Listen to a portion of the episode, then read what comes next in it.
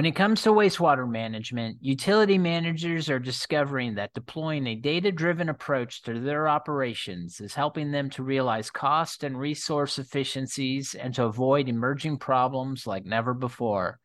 This keeps things flowing, which is music to the ears of customers, plant operators, and people concerned about offsetting potentially damaging environmental incidents. Hello, I'm your host, Paul Teese. And on this episode of If When, I discuss the concept of data enabled utilities with Simon Gaskell, Jacobs Senior Associate Director, and Samantha Sloan, Network Business Manager of United Utilities. They shared their insights on how digital wastewater systems perform in comparison to analog systems, as well as some of the more common challenges of implementing a digital program to an existing wastewater system and more. Simon and Sam, thank you both so much for joining me today. We're going to talk about digital enabled power utilities and water utilities and you know how uh, the utility landscape is tapping into emerging technologies to really advance its efficiencies and performance. And so I'm grateful to both of you for joining me today to share your expertise. Simon, the, to kind of start us off, let me ask you can you compare and contrast for us how digital wastewater systems perform versus analog systems? You know, what makes a digital approach truly better and not just well it's digital and everybody kind of assumes oh that's better but what really what really goes into making it a better a better system? Thanks paul. Um, yeah i'd probably start by first of all just framing sort of wastewater uh, systems and, and that sort of analog or conventional system viewpoint first. So I think it's really important to ensure that we think about the wastewater systems or networks not not in isolation, but being part of a wider, and not just being you know, just the sewer pipes under our under our feet or under the road, but um, uh, all of the um, sort of wider network interaction as well. So within Jacobs, we refer to Jacobs One Water or so the One Water landscape, which is the kind of complex, sort of integrated picture of the mm-hmm. cyclical interactions you know, between water sources and water users and that's that includes wastewater and how it's managed. So things to consider, you know, all the all those inputs, be those you know, those customers, people are using discharging discharging water into the, the network, uh, as well as your rain and storm water that's coming into the system. But also, you know, users are consuming clean water, and um, that's a separate network which is being managed. And then the wastewater network is feeding into treatment or processes, uh, which is another set of assets that operational organizations are are, are managing. So I think, in short, I think the although the the kind of a length of sewer is relatively simple kind of physical asset, when you put it in the context of all the other multiple factors at play, then the picture becomes much more complex. And with that complexity comes you know challenges and opportunities.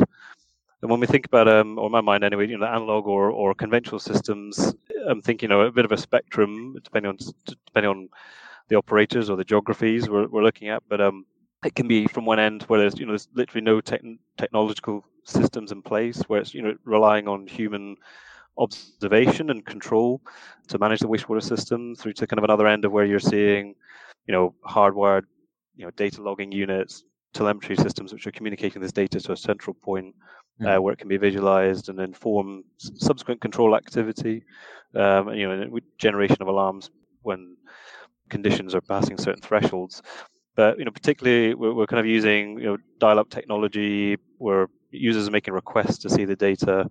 Um, we've got relatively low sampling frequencies, and although the sort of complexity of it will, will vary in a, in a system, uh, I think the key takeaway really is that sort of uh, users are sort of accessing stuff in a they're not really getting a single real-time picture of the network in this sort of conventional or analog sort of approach. Control activity is typically manual, uh, mm-hmm. and that awareness of issues happening is kind of after the fact, typically speaking. So the management of conventional systems can also be quite siloed. We've got different, you know, be it catchment management or clean water or wastewater mm-hmm. um, and other water course management systems. They're generally all on separate systems, but there's no real integration between them. Um, so this transfer of data is pretty limited. And even though they actually could be very similar in terms of their methodologies. So if um, we're thinking now comparison or, or contrast to a a digital system, as we mm-hmm. kind of title it, I kind of widen that spectrum further now in terms of technology to start to be using uh, more prolific use of wireless communications, IoT devices, mm-hmm. you know, edge control capability, um, and also sort of larger, um, less dependence on sort of mains power for all this this technology. You know, more, more battery powered devices that we can achieve, you know, greater saturation in the in the network. So we're uh, in, in, in generally more you know challenging locations. You know, a sewer is quite a sort of a harsh environment, mm-hmm. uh, uh and and, and and interacts with a sort of a quite complex um, other environments around it. So we can generally within a digital domain, we're seeing it easier to you know communicate and store and share data through cloud-based data storage architecture, and allows us to really have you know improvements in how we can share data within you know, across systems within within an organization, but with across kind of departments, if you like, but also with other organizations outside that uh, sort of management organization to the wider industry or other interested parties, which is really important, I think, for in the context of innovation and harnessing, you know, wider collaboration with the likes of supply chains and other organizations. Mm. And the other thing to me to consider is, you know, the increased use of data science um, techniques, including machine learning. This, you know, able to provide a more timely generation of dynamic models, which um, you know, we can factor a range of data inputs, which allows us to really understand what's normal behavior and when we when are we moving outside that normal behavior. Uh, let's unpack that a little bit, you know, because you know, can you talk to us a little bit about, you know, how smart sensors and predictive analytics, machine learning, that sort of thing, can aid wastewater networks, you know, in preventing flooding, for instance, or blockages and pollution events? Yeah, sure. So um, I think with a so I think we just start with a thinking or start point of a having the appropriate sensors or the or the right blend of sensors that really need to be positioned within the sort of relevant locations in the network where we can build a, a sufficiently uh, sort of a granular picture of how the system is operating at any one time, and and then feed those sort of uh, that data back into uh, kind of analytics engines to to learn that behavior, and th- those analytics can you know can inform logic, which can, as I said, detects in the performance of the, the sewer network uh, when it's uh, moving outside what we'd accept sort of acceptable so, you know, the relationship between one node point in the, the sewer network to another. Um, we understand how it's been designed and, and the relationship with the likes of water courses and, and sort of uh, river systems. We can really understand uh, under what conditions we could um, expect sort of a pollution events to occur. I think what's what's neat is you don't necessarily need sort of sensors in absolutely every single location, so you don't need the whole thing monitored to be able to be to be effective. I mean, to do that, uh, especially in the UK, would be really cost prohibitive. So, the fact we can sort of infer uh, infer this sort of impact against using GIS data and wastewater models uh, combined with all this this data together really helps us sort of have the potential to detect these problems proactively. So in tools such as um, Jacobs AquaDNA platform, we can boil down a lot of this this data which can be quite overwhelming for, for individuals or operators. We can give a simplified situation awareness picture, and we can blend it with analytics and that sort of business logic rules that the business sort of can set. Then we can give teams some, uh, prioritize sort of recommendation of where they could be intervening in the network to prevent a blockage uh, when we're seeing sort of you know behavior in a, in a, in a sewer going above the level expected when, when nothing's changed. It's not raining. Why is it going up? There's a potential blockage. We could we could go in and um, intervene ahead of time and, and avoid uh, that blockage potentially causing a pollution, you know, into um, into a, a water course in, in, that example. Okay, great. And then Sam, you know, so let's talk a little bit about how you uh, you know would weave in a data-driven approach to an existing wastewater system. So, you know, tell us what are some of the common challenges for implementing a data-driven approach uh, and how are those challenges overcome? You know, when you have a, an existing wastewater system that you're trying to apply that to. Yeah, certainly. So I'd say the one challenge would be the adoption of technology, and I think uh, something that we fall over, hurdle we fall over one too many times is is certainly going after the technology first and thinking about the people and the organizational model second. Um, so one thing that I would say is is really um, is to, to flip that on its head. So for me, it boils down to to two real things. First one is the actual operating model that you have in place it's you know we're, we're not set up and certainly in the water industry a lot of our operating models are not centered around data driven technology driven approaches to managing these assets we're very much driven around delivering a service to customers and reacting to issues as they arise.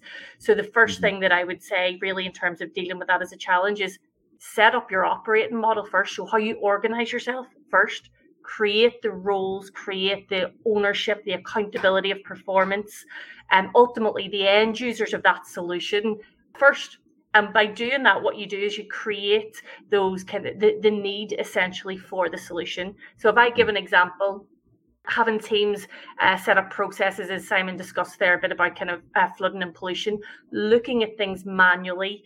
It takes a lot of time, but if you do that, you create a need for then a digital solution to come along and make that quicker, make it more effective, and therefore there's a want there within the teams to to utilize it. So I'd say my first kind of my first big recommendation would be create your organizational model first that makes it digitally ready to adopt the solution.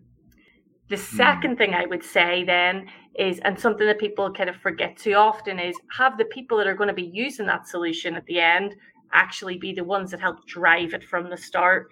So one thing we we done within United Utilities was really looked at starting off the teams using the solution before it was necessarily ready to be used.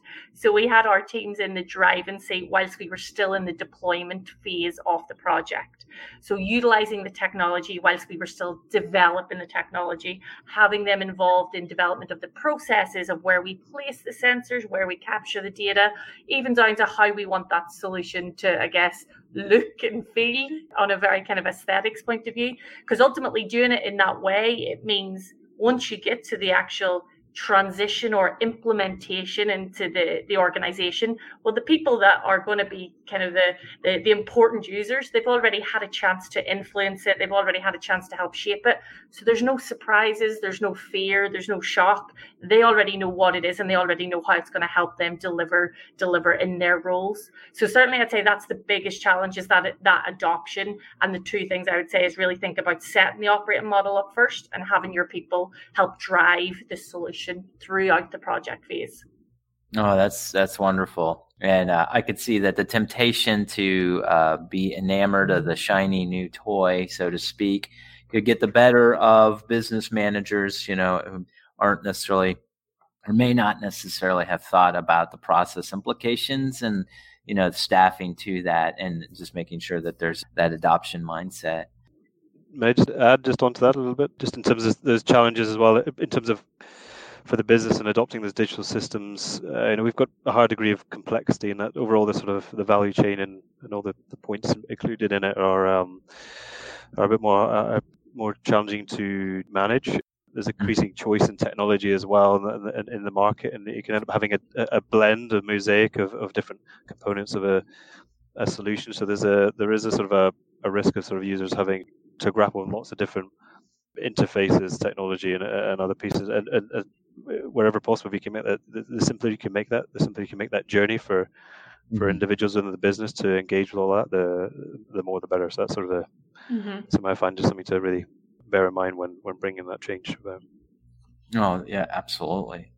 Now, Sam, can you tell us a little bit about some of the benefits that a data-driven approach can bring to wastewater management? You know, are we talking about cost savings, improved performance, advance notice of impending equipment failures? You know, what what can you tell us? Yeah, um, I'd say well, all all of all of the above, really. Hmm. Um, I can't I can't speak any more kind of favorably about adopting a, a data driven or technology driven approach. But if I kind of bring it back to kind of my experiences within within United Utilities and within within the water industry here in the UK, we mm-hmm. I guess we kicked off the project or launched our our operating model with the solution around 18 months ago. And like I said, still we're still in project phase, wrapping up in about a month's time. And in those 18 months, we've already delivered kind of significant benefit in I guess all of those categories that you listed there really. But the one that I would call out, which is was the real driving force for us behind actually taking on this approach was delivering a better service for our customers. So hmm. ultimately, we're responsible for serving over 7 million customers when it comes to kind of wastewater, wastewater collection and management. And a real driver for us was how do we stop the requirement for our customers having to call us to tell us what's gone wrong because obviously at that point it's too late isn't it? They've already mm. had that negative impact. They've already suffered the consequences. They're already going to have to deal with the cleanup. And and you know we've had that reputational impact the financial impact the the kind of regulatory impact. So ultimately it all comes down to the customer experience for us and how do we change that and um, the that incident from being a reactive one to being a proactive one.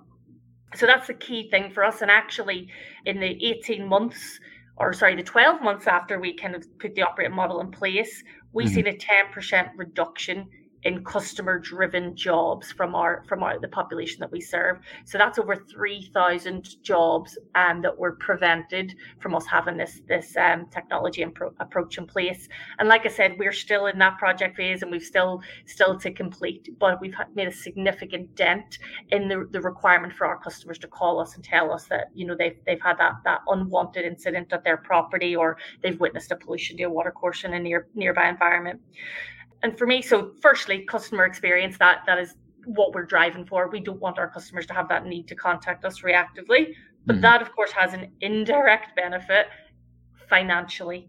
Um, and that could be through our improved regulatory performance. So if we pick up those things proactively, we you know we don't suffer the consequences from a regulatory performance point of view. But also there's the element of well, you know, getting out there proactively, it means we can resolve things quicker. There's less cleanup, there's less time on site, which means increased productivity. So all of the, these things in the round really wrap up to, I guess, better financial performance, better customer performance, um, and also kind of better engagement from our teams because it's a much, a, much more improved environment to operate in if we're actually clearing things proactively rather than reactively. So that's the, the kind of what what I would say really is our is what we've witnessed witnessed really strongly since we started this. Another element I would say is from a less from a customer angle and more from a I guess, uh, powered assets, or how we would refer to them, our mechanical and electrical assets across the, the drainage areas that we've managed. And we've mm-hmm. seen through the adoption of the sensors on sites and the use of the data and the, the trending capabilities that we've got, that we've actually been able to reduce the number of reactive driven jobs, so on the back of alarms, and further work being raised by around 25% across the sites that we've actually implemented this approach. So, again, another really significant percentage reduction um, when we look at having a data driven approach in comparison with a, a, more traditional approach that, that we've seen before. Um, and ultimately, again, that comes down to, well, less power usage, less reactive failures, which means more um, asset outage, less call outs out of hours, which again is a, a real kind of negative from a, our, our team morale and engagement perspective, and also customer engagement as well, because nobody wants somebody re- turning up on the street outside at 2 a.m. in the morning when you're trying to get some sleep. So ultimately, across our asset base and across the customers that we serve, we've seen real, real impact on both the customer driven jobs and then those reactive failures from, from the assets that, that deliver the service. Mm, okay. Sam, can I just also, uh, what I really like is that one of the related benefits to to the teams more is um, when you've got more of a predict- predictable plan work, the without that sort of pressure to try and resolve things uh, in a reactive way, you know, you're working in a much more measured, calm approach, and you know it could be in daylight hours, and ultimately the the impact on just having a that, that safer working environment as a result. Yeah, definitely, Simon, and, and certainly, you know, being able to go out there proactively, take your time, carry out thorough investigations rather than reacting to an issue that's arised and trying to kind of mitigate it. What we're seeing is being able to spend more time on site, do proper root cause analysis on site, and whether that's kind of CCTV camera footage upstream, downstream, really understanding the asset condition, rather than it being focused on resolving that customer driven issue and making sure the customer service is there, we're really being able to focus more on the assets and take our time in understanding that root cause, which will only help improve improve performance in the future and help us plan better and more effectively in the future as well. So I'd, I'd certainly say that kind of a more calmer environment is is yeah you're, you're spot on with that because it really allows us to, to take our time and in understanding what these issues are that we're resolving. Hmm. Okay. And then Simon, can you uh, can you tell us how can improved wastewater network performance contribute to a positive environmental impact? I mean, I know we talked about trying to prevent pollution events, but can you expand on that a little bit? You know, how does uh, how does this uh, digital approach contribute to you know more of a, a positive effort for the environment? Yeah, sure. It's a great question, Paul, and I suppose really relevant um, just in the increasing expectations placed on you know responsible network management organizations to have a, that net positive impact on the environment. And it's it's becoming a real focus in the UK especially currently. Um, mm-hmm. I'll pick out a couple of opportunities. I mean first is kind of what we talked about already about if we have a maximizing the potential of the network and more resilience in it? But um, uh, allowing it to, to you know reach its full potential of, of, holding as much volume of wastewater as it as it as it's designed to, particularly where we've got combined sewer uh, flows, which you know, have got sort of uh, sort of a wastewater from customers and and rainwater together. We're really sort of uh, have the opportunity to reduce the risk around pollution. If we have a network which has you know fewer obstructions, we've got more effective flow. Then um, that risk of spilling is being reduced. I think um, the fact that we've got a greater degree of, of observation and real time monitoring means um, that you know there are instances where there's unavoidable spill events, but if, if in fact we know exactly what's happening at a certain point, where the ability for you know, those organisations to respond uh, in a far more timely way and, and mitigate uh, the impact of the environment is, is is much more readily available, rather than just relying on the sort of uh, human observations after the fact. I think another key opportunity is really uh, and leveraging that sort of one water mindset is, uh, or maybe in, United Utilities term as a, a, systems thinking mindset is, you know, achieve a higher performance.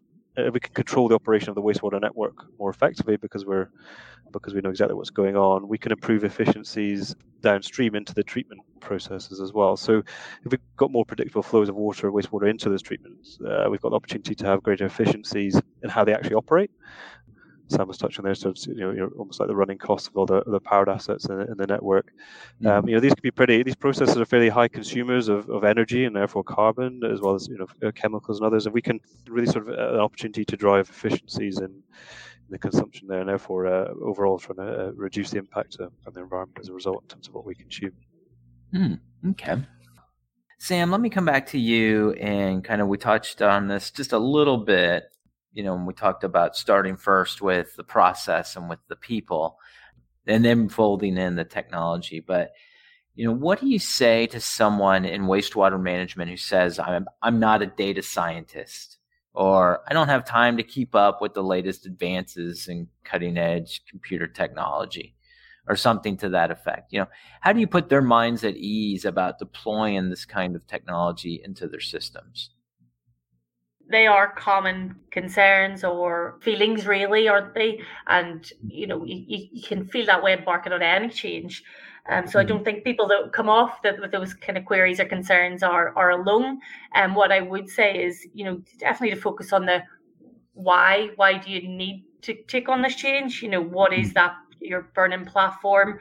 Um, because ultimately, if as a business you're deciding to take this sort of transformation on. You need to understand the why and ultimately doing that helps you then really focus on the prioritization of efforts within within your own day to day within your teams and and kind of various stakeholders across the business because bringing it back to the why. And for us like i said it was it was the customer. So it might feel like you know we don't i don't have enough time to focus on cutting edge technology or you know i'm not a data scientist. But but why are we doing it? We're doing it because we need a step change in the service we provide to our customers. And what what other way can you do that? So really for me it's always bringing it back to the why. What is your burning platform for change? Because ultimately for me that puts everything into perspective and mm. and I guess the, the kind of the last bit there around what's your I'm not a data scientist. I, I don't know anything about that. Well, mm. It, doesn't take a team of 100 data scientists to implement a, a, digital transformation. It takes data scientists, but it also takes engineers, it takes operators, it takes people managers. It you know it it really takes a, a big collaboration across different skill sets to be able to to deliver a transformation within a, a wastewater management system within any organization really. So I would never kind of say, oh, you, you need to have a certain skill set to be able to contribute. Definitely not. I think going back to what I said at the start, if you've got that platform for change and you know what you need to do, then mm. that should make everything else clear and, and really fall back into perspective. Mm. And then Simon, let me ask you uh, my last question for today. You know, what's next on the horizon? You know, for a data-driven approach to wastewater management. You know, where do you see developments and emerging technology taking us next? Yeah, thanks, Paul. I think one word would be optimization the um, the costs associated with um, you know optimizing what you already have in, in terms of, uh, of, of infrastructure working for you. They're they're, they're dwarfed when compared to those where you have to you know invest in building new infrastructure to to deliver the same level of capacity, so um, or capability in the network. So really making the most of, of, what you would have is really core, I think, to how water or wastewater network operators will be tackling their challenges facing today, and, and indeed the, the forecast challenges they, they know they're going to have in the future. I think we'll see more widespread utilization of automated control technologies on the network, which will, you know, able to maximize you know, storage of wastewater in, in, in this sort of scenario network without putting customers or environment at risk. There's always a bit of risk when you've sort of got that sort of a control being done by a sort of system rather by by human intervention. I think uh, anything where we've got repeatable or routine activity or maintenance in the asset base, I think there's opportunities to optimize that further with a data-driven approach. So more condition-based maintenance um, on those assets, really informed by a measured health and state of it rather than just by sort of just routine activity prioritize where you're investing uh, and, and, balancing that, that cost financially as well as the expected performance improvements you're going to have as well as you know what's the environmental or social value impact that's going to be when we when we when we undertake this activity so i really think that's um next on the horizon is really where we're we're optimizing uh, kind of uh, what we've already got and leveraging the full potential of, of, of the infrastructure assets that these these organizations have hmm.